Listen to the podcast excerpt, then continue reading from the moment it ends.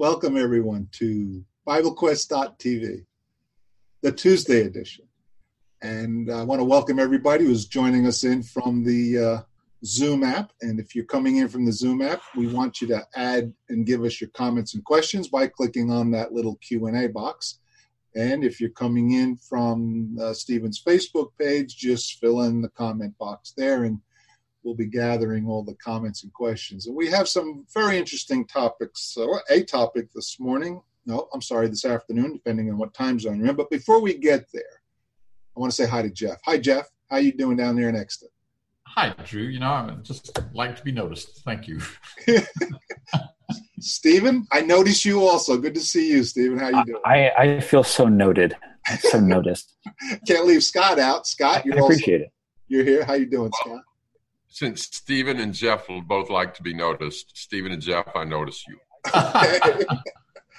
and uh, and Jonathan, our webcast engineer, is with us again. Hi, Jonathan. How are you doing? I just uh, I can't help but notice that every week I'm the last one that's noticed. Oh, oh right. the, the, last shall be first. There's good news. That's, that's, true. Right. That's true.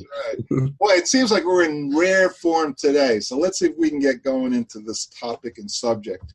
Um, any other housekeeping? I don't think so. I think we covered it all. You know what? I, I, will mention something. If anybody who is watching this webcast is here in southeastern Pennsylvania, um, coming up this week, we have a special series um, here in the meeting place of the church in Exton. Mike White from East Orange, New Jersey, is going to be speaking for us on a theme. And the title of the theme is, I think, Climbing the Mountain, something to that effect. And also, Drew, for anybody who's going to be in New York City, you are going to be in Upper West Manhattan. Uh, yeah. The church that meets there in that hostel. I think it's called the Hostel International. What is that, about 100, 110th in Amsterdam or somewhere around there? It's on Amsterdam Ave on the corner, I think it's the corner of 103rd. 103rd in uh, Amsterdam, okay. And I'll be there uh, Saturday for three sessions. I'll be talking starting at 1 o'clock on Saturday uh, one, two, and three, and then Sunday at uh, ten thirty and eleven thirty. And my topic there is proving the resurrection.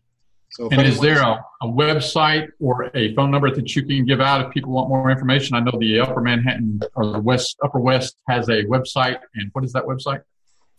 Uh, I'm, I do not want to give in case it's the wrong one. Let's see, it's the. We'll look it up. Maybe the look it up before the program's over. We'll post yeah. that. And if anybody wants information about the series we have at Exton, Pennsylvania this weekend, it's Friday through Sunday.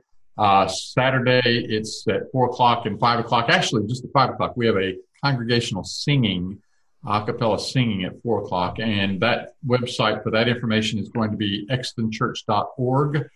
Um, and by the way, I need to make sure that that's on the website. I'm not sure we put that information on the website, so I'll get that done today. Scott, this you weekend, add something? Uh, this weekend, I'm going to be in Philadelphia doing a series on parenting on Saturday and Sunday. And if anybody's in that area would like to come, if you'll just send an email here to uh, Bible Quest or to me personally uh, or on Facebook Messenger, I'll, I'll get you an address on that. That's this weekend, Scott, in Philadelphia? Boy, that's a pretty good. Busy weekend for the yeah. guys. Busy weekend. Okay, yeah. If anybody wanted, Drew at BibleQuest.tv. That's my email address. If you have any questions about any of the programs or anything, you can always email me at that address as well. With that said, thank you for bringing that up, Jeff. I, I didn't think about announcing that. Thank you. So, with that said, let's get right into our first question. This comes in from Mike, and he says, In church, his pastor had said Noah had been raped by his youngest son, Ham. I was floored by this. I looked it up, and Bible scholars say the same thing. I'm stuck. Wow, that's an interesting statement. Question, guys, where do you want to start with that one? Why don't we start with the biblical text? That's a great place to start and, and an important place to start. Exactly. We're looking at Genesis chapter 9 and starting in verse 18, going through the end of the chapter, is uh, the text in question here. So, Genesis 9, we'll start reading in verse 18. And this is after the flood. The sons of Noah who went forth from the ark were Shem, Ham, and Japheth. Ham was the father of Canaan. These three were the sons of Noah, and from these the people of the whole earth were dispersed. Noah began to be a man of the soil, and he planted a vineyard. He drank of the wine and became drunk, and lay uncovered in his tent. And Ham, the father of Canaan, saw the nakedness of his father, and told his two brothers outside. Then Shem and Japheth took a garment, laid it on both their shoulders, and walked backward and covered the nakedness of their father. Their faces were turned backward, and they did not see their father's nakedness.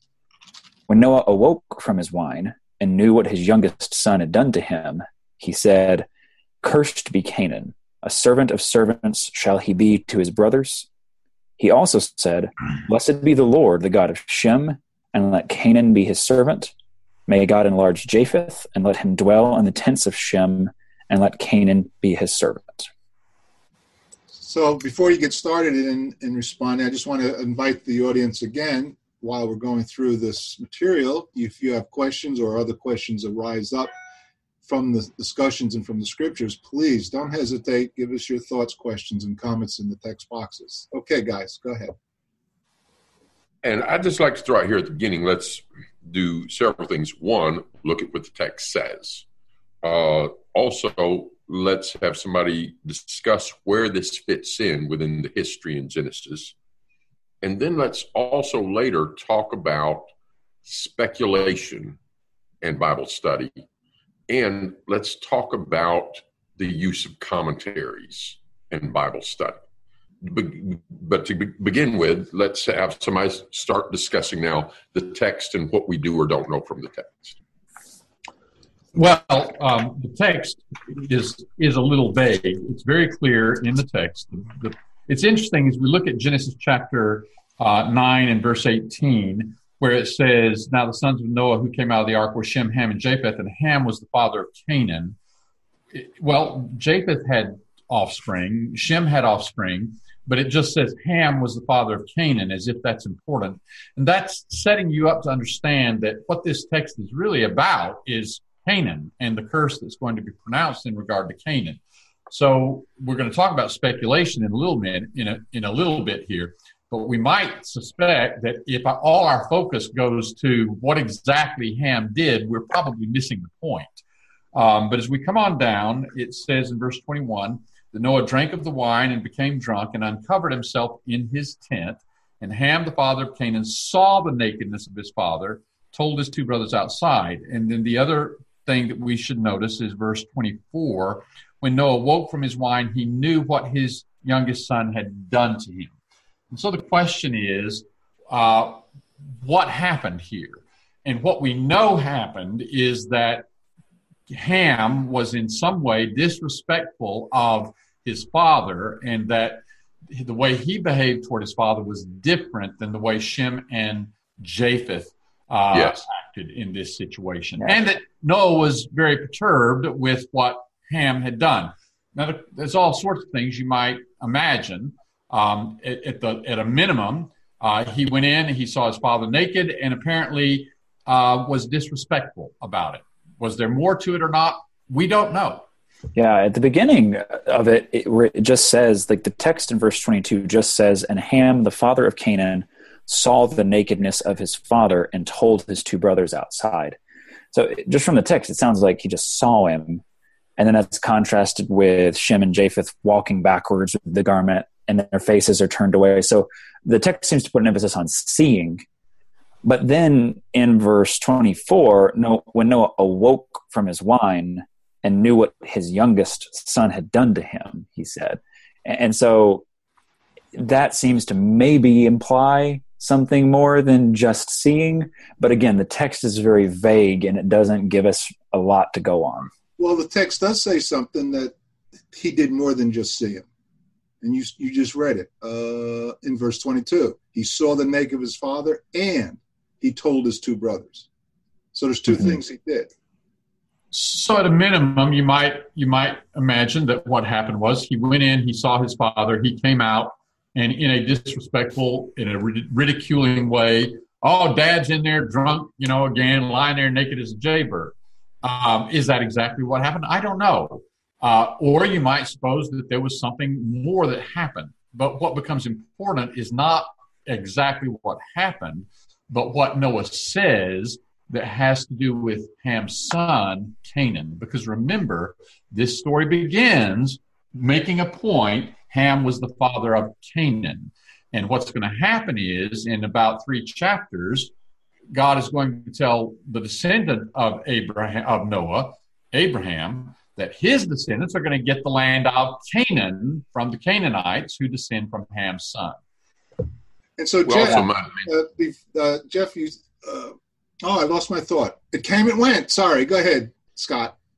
we also might notice that if, if somebody reads into saw his father's nakedness and assume, well, it means this and this and more, it, there's a, there are a lot of biblical texts that give us a minimum of information, and there's more to it that we don't know. In Acts 2, when it says Peter, with many other words, exhorted them, we know there were many other words, but we don't know what the words are.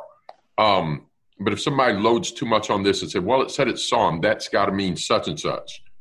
Well, look what the brothers did. Jeff has already mentioned the contrast between how he behaved and how his brothers behaved. Shem and Japheth took a garment, laid it on their shoulders, and walked how? Backward. Backwards. Backward and covered, covered the, nakedness. the nakedness of their father. Their faces were turned backwards, and they did not, not see. Not see their father's nakedness. What did it say that their other brother had done? See. He saw the nakedness. Yeah, the opposite. So that may be all there is to this. Uh, all right. So um, his disrespect and the other brother's behavior. Could it be that there was something more? I don't think any of us would say it would be impossible that there was something more. Uh, but this is what the text says. Oh, I know what so I was going to say, Jeff. Uh, Scott, what you just said. So we don't know, but there are there are people who make the statement and claim, and that's what the question was about, right? Yeah. Question was about this is what happened. So where does that come from? Yeah. So let's now talk about uh, speculation well, but, in, in Bible study. And go ahead, Jeff. Okay, I, I, may not be following your, your plan for the for the webcast today. So if I'm out of line, let me know here. But did we want to oh, spend a little time talking about the curse that's pronounced upon oh, Cain? Yeah. yeah, go ahead and finish that. Okay, so if I I'll just share a screen real quickly here, um, and we have. Uh, do you see where it says Noah, and then there's three blank boxes below that? Yeah. Yeah. Okay. So the curse is "Cursed be Canaan." A servant of servants he shall be to his brothers. Here, brother in the generic sense of relatives, so it's talking about his uncles as, as it happens. He also said, Blessed be the Lord, the God of Shem, who would be one of Canaan's uncles. Remember, Canaan is the son of Ham. And let Canaan be his servant. And may God enlarge Japheth, and let him dwell in the tents of Shem, and let Canaan be his servant. So here you have Noah, and he has a son Ham, and a son Shem, and a Ham Japheth. And Ham has a son named Canaan. And Canaan has descendants, and they are the Canaanites. And what is going to happen here is Shem is going to have descendants, and they're going to be the Israelites through Abraham. They're going to be the Semitic people. We sometimes talk about anti Semitism as bias against Jews or Israelites. That's where that language comes from, Shem's name. And then you're going to have Japheth, who is, is said as Japheth dwells in the tents of Shem then Canaan will also be a servant to Japheth.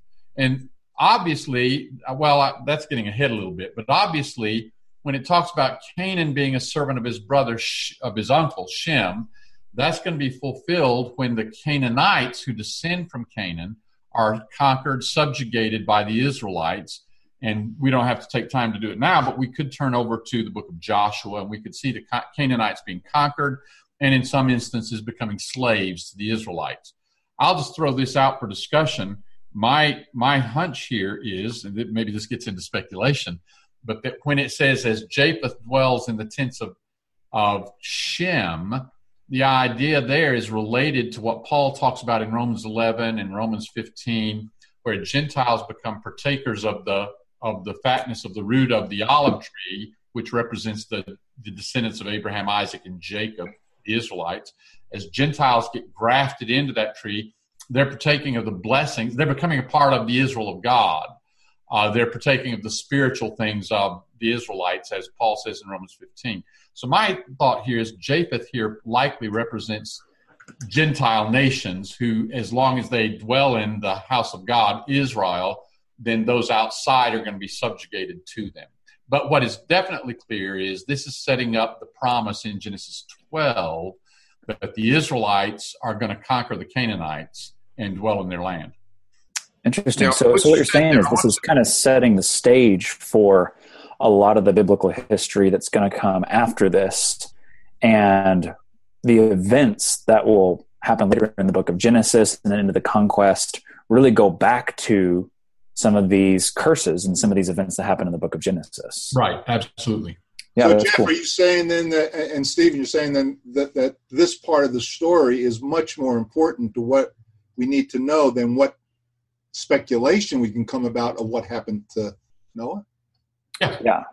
Exactly. It seems like the, the, the biblical author, Moses, writing here by God's Spirit, doesn't record for us the details of what happened between Noah and Ham but the details that are given all point us to hey this is about canaan this is about what's going to happen in the future uh, with canaan and his descendants and then the other brothers and their descendants and, and i guess i would say rather than it being ham does whatever he does and then god says oh okay then i think this is the way i'll work out the rest of the future of the world god has in mind what he's going to do and in this incident he uses this incident as a means of of foreshadowing all of that or foretelling all of that. All right. Uh, now let's pivot, and, and some words you used illustrate real well the topic we're going to turn to now, and that has to do with like speculation and such. You'll notice as Jeff was talking about the text, he talked about what was in the text, and then he said, I have a, talking about a phrase used of the descendants of Japheth, he says, I have a hunch. And he said, I think it's likely. And then he came back to, but what we know definitely is this in chapter 12. And that's very helpful. When we're reading a text of scripture, we may, it may be sometimes helpful to think about what is that. In fact, sometimes to come to a conclusion, you know, you need to think about, well, could it be this? Could it be that? Could it be the other thing? There are some things we simply don't know what exactly was Paul's thorn in the flesh. Uh, I like to joke that um, you know we'll get to eternal life and we'll get, Paul, what was it? He said, "What was what? What was your thorn in the flesh? It was a thorn in my flesh." No, but what did you mean? I had a thorn in my flesh. we didn't have tweezers. I had a thorn in my flesh. Um, That's what I said. That's what I meant. I don't think that's really what it was. But in other words, sometimes you can have speculation on things that we're not meant to know and we don't need to know. Other times we can be thinking about and working through, and it's very helpful to think about what's the likelihood that it's this as, as we're considering a passage.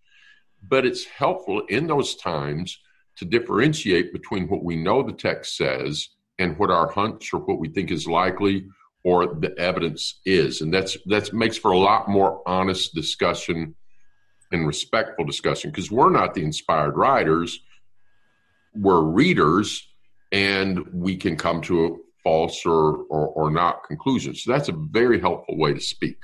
Do people always speak that way on matters uh, where there's something maybe a, a, ambiguous or room for speculation? No, what are some examples you've seen? Uh, maybe be people being quite adamant uh, about things that the text doesn't say. Well, I think that's where it started because this the, the fellow that asked the question, Mike, he was really floored about this, and that's because someone was making that statement that this is what happened. No, this now, is what happened. Well, a couple of just small examples that are more just in our in the popular culture, I guess, are one that Eve ate what in the Garden of Eden? The apple, right? And then, of course, you know, you get the pictures off of that and all that. But does the text actually say that Eve ate an apple? No.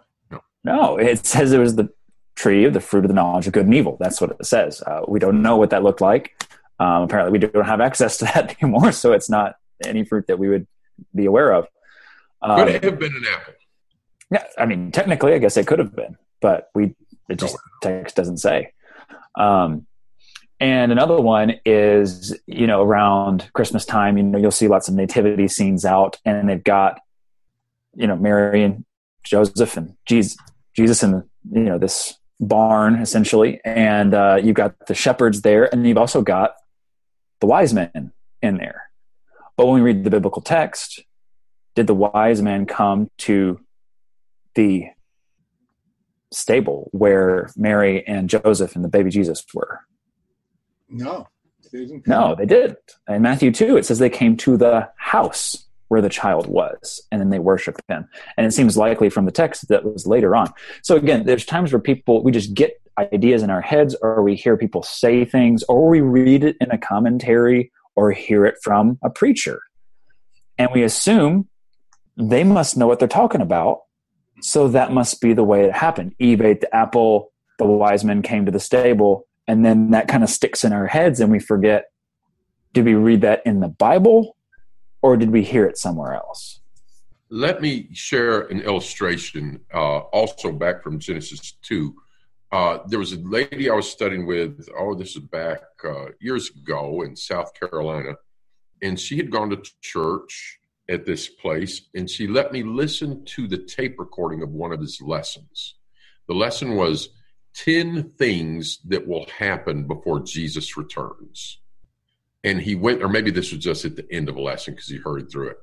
And he's going through and he's listing something about China and the United Nations and various other things that have to happen before the return of Christ.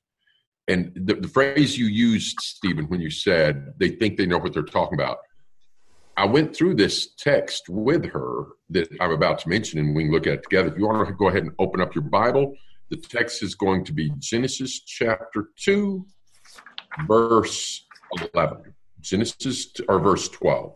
Yeah. Um, Genesis 2, 11, and 12. And after we looked at it, she said, you know, she used to wonder because when she would look at the verses, it didn't seem to make sense.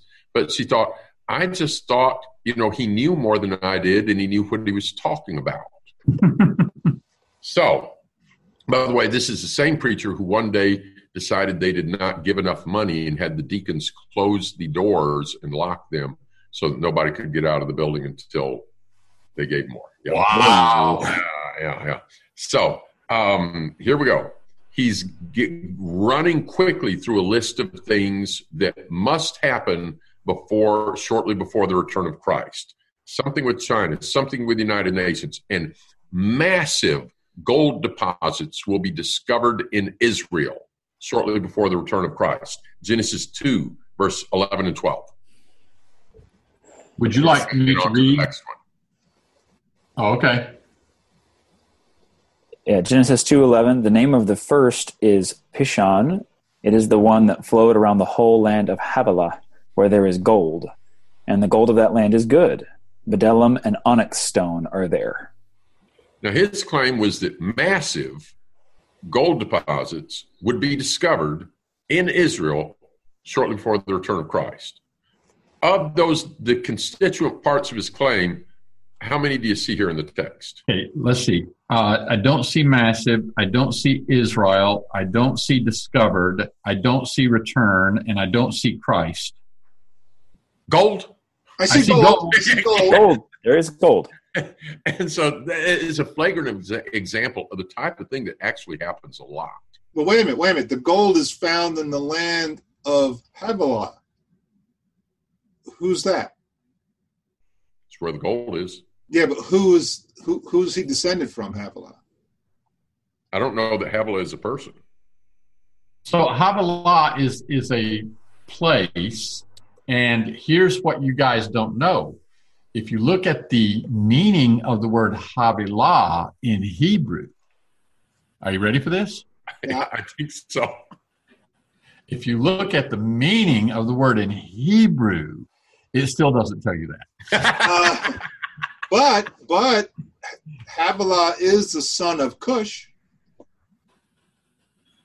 Yes, that's right. Later in Genesis 10, it will talk about Cush has Seba and Havilah, Sabta, and other other sons. But Uh, which, yeah, Mhm.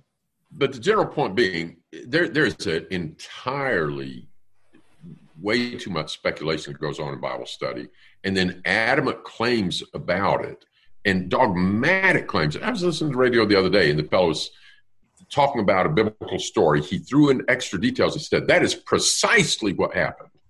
Uh, it says who, uh, and so really watch out for speculation. And there, Uh, there, there are doctrines that, that become the focal point of various sects Yes, that arise out of nothing but sheer speculation. And yet it comes to define this sect. That's what they're about. And they hold on to those things because because those uh, those conclusions set them apart from everybody else. And they can kind of show this as, hey, this is what we know that nobody else knows, and therefore we have the truth, you know, that kind of thing. But it's based on nothing but speculation. Seventh I Day like what you said- Adventists. What? Go ahead, Drew. I like what you said before. One of you said, I think it was Jeff, that I have a hunch, I think, and this may be speculation, so that when you're saying something, you recognize that it's not 100% sure, but this is what you're thinking, but it's not for sure. And that's why we call this program Bible Quest, because we're on a quest to find out what the Bible says. And I really appreciate Stephen stays on top of it more than more than myself. Let's go and see what the scripture says. Yes. And that's what we need to do. What does the scripture say? Go ahead. Now I'm sorry. And some scriptures tell us emphatically exactly what happened or something else. And some passages tell us generally uh, uh, about something, and we don't know all the details. And we don't need to uh, know a lot of the details that we're not told about. All right, let's. And real quick on on this just point of speculation is it's so important if we are ever in a position to present the word of God that we are very careful, very careful to state what the text states. Yes. And if there's something that we're not sure about, maybe we can say, "Well, I think it may be this, and here's why I think it." Right. But to say, "I'm not sure," the text doesn't say for sure, and to let that be that, because it's easy once you state something emphatically Yeah. for you to believe it, and for the people you hear to believe it. it. It's a lot easier to believe what you're told, and this is also true when you're listening to a sermon even Yes. somebody that you respect and somebody that has made some other very good points they can still be wrong and they can make false assumptions about the text. That's true for me too. I remember one time i was teaching a, a, a teen bible study and there was a younger kid who was there. I was making a point out of the book of zechariah and i, I just misread the text and started making a point and this little kid says hey mr stephen i think it says this in the text. And i like look back. Oh! And i had to backpedal in the middle of teaching this young people's class but i was grateful for that i mean here i am supposed to be the teacher and i just assumed i knew what it was talking about and i i, I needed that when I was in college, I was teaching a class, and I'd heard the phrase "covetousness is idolatry." I'd not noticed it's in Colossians, and I was waxing eloquent about how no, no, no, covetousness is not idolatry. Idolatry is this specific sin over here. Uh, covetousness is, is a sin, but it's a different thing. It's not idolatry. And after I got done, fellow said, "I hear what you're saying, but." What about this passage in Colossians where Paul said covetousness is idolatry? said, well, it, it is. Um, You, Yeah. you, you, you, you could say, well, you're just speculating until he shows you the Word of God. And now, oh, well, no, that's not speculation. that, that's that's what's got to be uh, fundamental, and, and that's that's the authority. All right, let's talk about commentaries for a minute. Um, I imagine most of us uh, at times have used commentaries and probably have found some commentaries beneficial. But I tell you what, um, notice in our caller's question, they said, I looked it up, and scholars say this is so. So, what I want us to think about is where we should look to when we are looking something up. Well, and, and so, Jeff, what do you have behind there? You got some commentaries back Well, there? I, was, I wasn't quite ready with it, but I'll tell you what I was going to do here. I just I just grabbed a random commentary off my shelf here, right. a bunch of commentaries here. And uh, let's see if I just spot one of these on this page here. Um, this commentary will cite a passage and then talk about what it means, what it doesn't mean. And often it'll say something like, not this or that interpretation as so and so and so and so and so and so and so and so say, nor this other interpretation as so and so and so and so say, but this interpretation as so and so says. And all of those so and so's are other commentators, other yes. writers of commentaries. In other yes. words, for a given passage, you can find commentaries that'll say this, you can have commentaries that'll say that, and you'll find commentaries that'll say this other thing, and and then you'll get another commentary, and he just goes through and talks about all the different things the commentaries say. So what that tells you is, are they all scholars doing that, Jeff? Well, yes, yes. Scholars can disagree, and scholars can be wrong, and obviously some of them are. And so what we have to do is is say the Bible is the is the authority. And I'm going to have to understand the Bible within its context. And regardless of what the commentators say, I have to keep in mind they can be wrong. And yes. I, I'm coming back to the source, the, the Word of God itself. So the problem can be illustrated like this. Let's imagine you're teaching a Bible class, and in the Bible class, you've got brother A, brother B, brother C, and brother D. Each of these brothers at home has a Bible and his favorite set of commentaries. You're studying certain passage, Matthew, Romans, Galatians, whatever. Brother A is bit home and he had his Bible, and what did he have open? His commentary. Mm-hmm. Okay. Uh, Brother B has a different set of commentaries. He had his Bible, and what did he have open?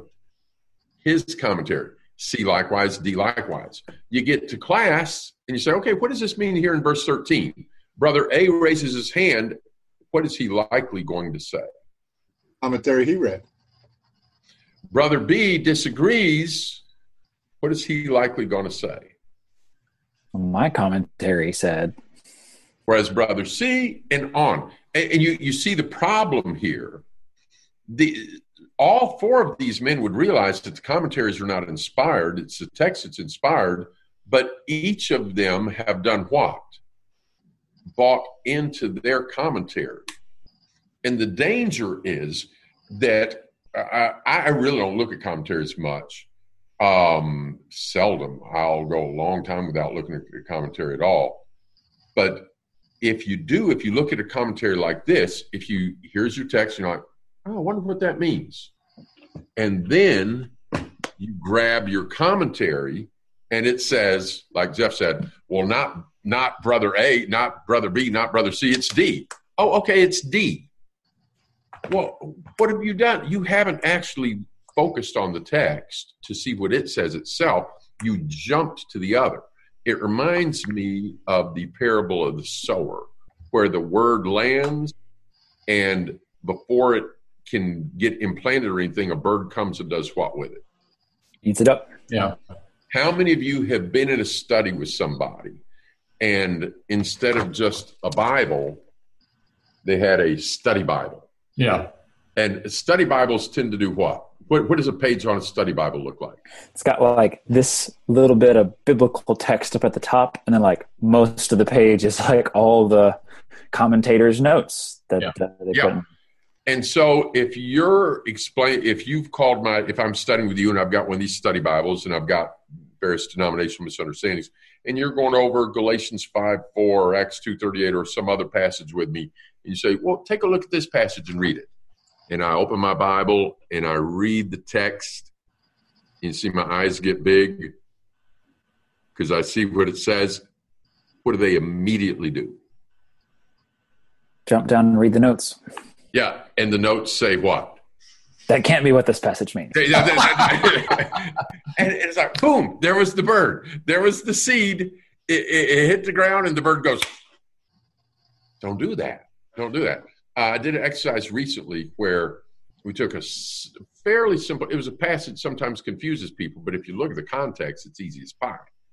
I took a fairly simple text like that that had been asked about, and I wrote down different explanations of the text. And I made, tried to make them sound convincing.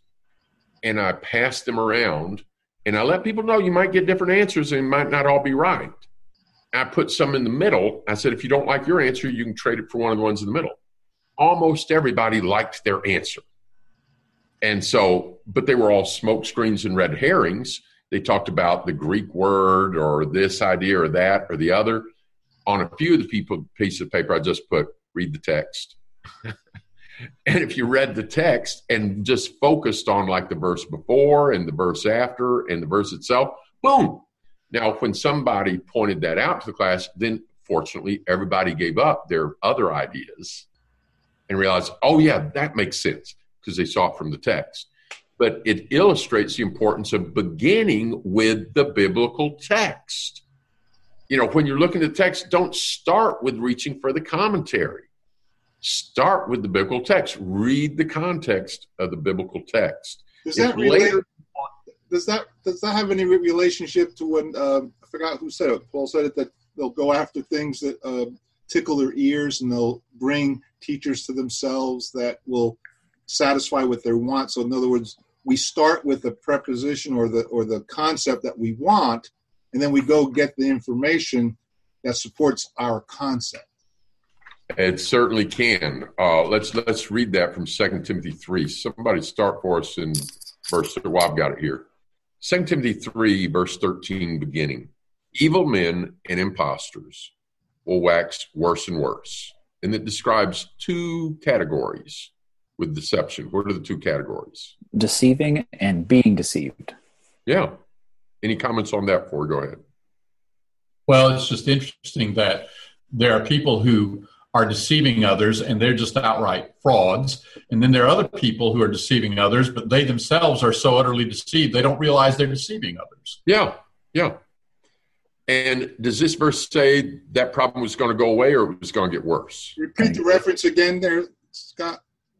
Second Timothy 3, verse 13.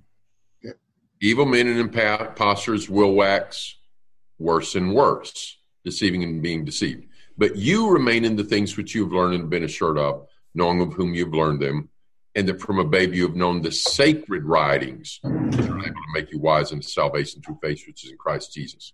Every scripture inspired of God is also profitable for teaching, for reproof, for correction, for instruction, which is in righteousness, that the man of God may be complete, furnished completely unto every good work. I charge you in the sight of God and of Christ Jesus. We're now in 2 Timothy 4, verse 1. Next chapter, same continued thought.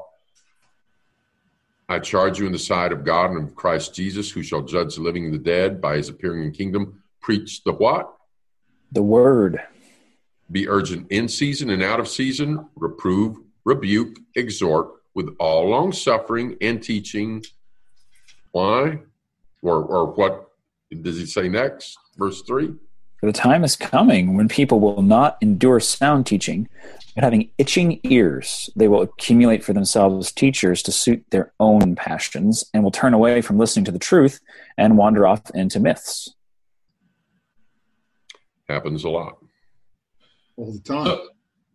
So, and, and, and by the way, uh, this this uh, webcast, same thing you know, don't tune into this and say, well, you know, I heard those guys say it's this, so that must be what it is.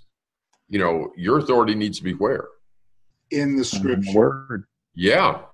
And so if you hear something, if you're tuning in, we appreciate your tuning in. We appreciate your having a, a readiness to listen.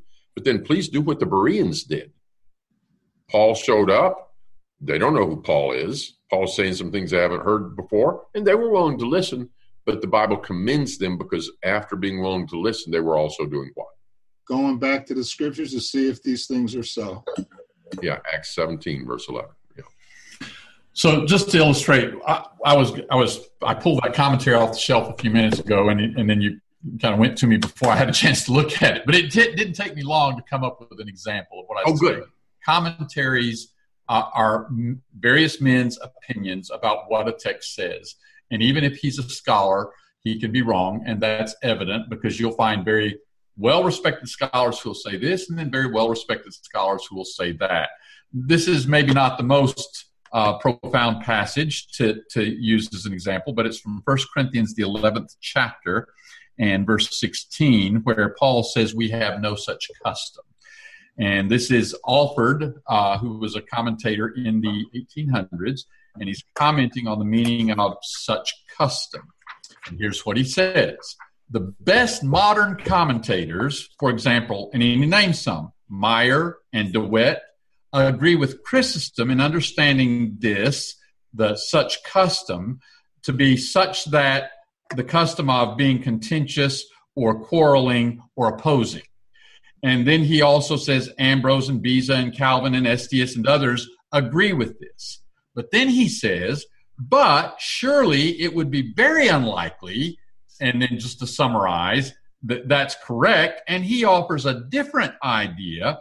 And he says that what he thinks it is, the such custom, is women praying uncovered. And uh, so that, that's just an example. And then he gives examples of people who agree with him Theodoret, Grotius, Michaelis, and so on.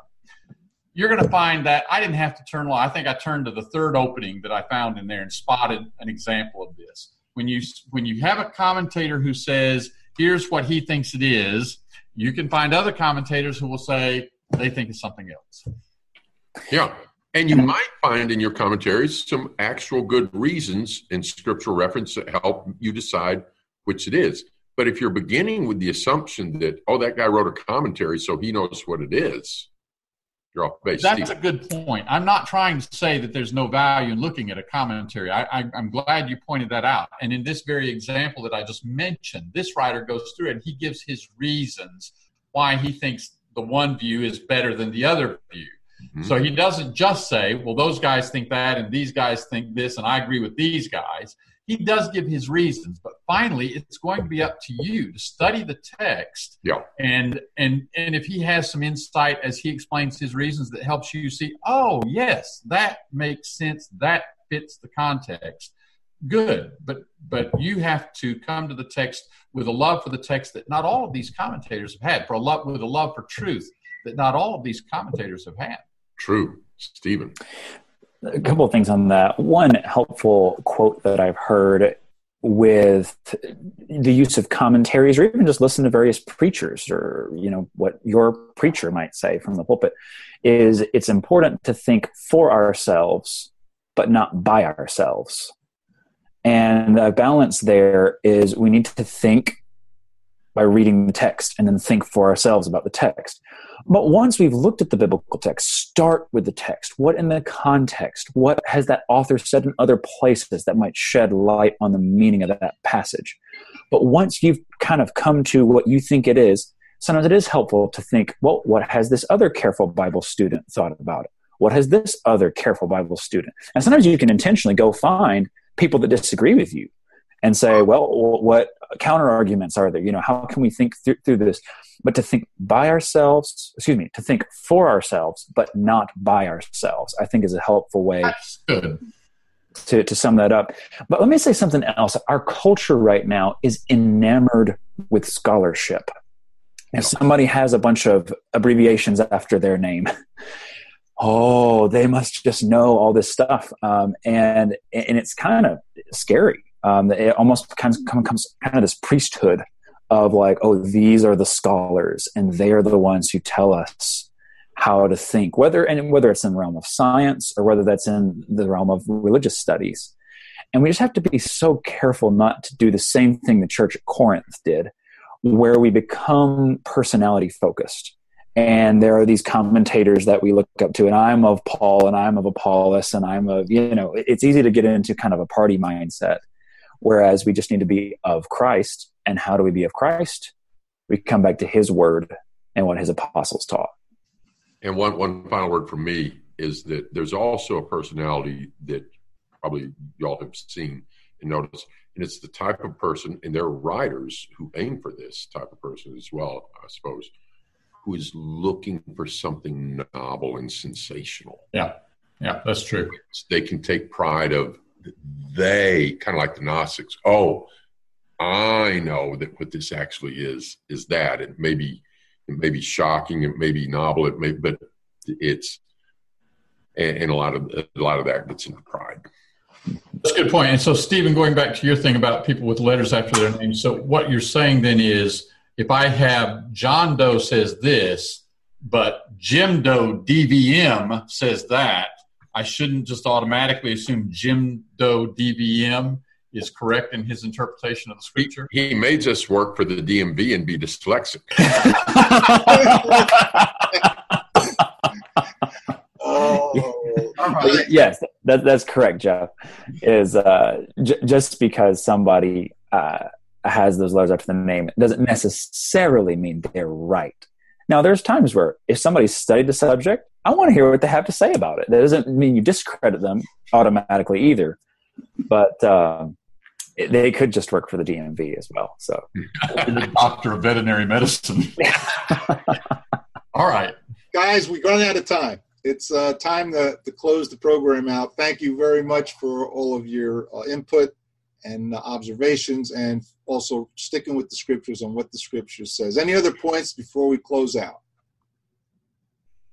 Thank you, everyone, for joining us on uh, BibleQuest.tv. We look forward to seeing you next week. And anyone that's watching or listening to us on the podcast, we invite you to come to BibleQuest.tv and put in your questions there at the form there, and we'll get to your comments and questions as well. Thank you, everyone, and have a great week. See you next time.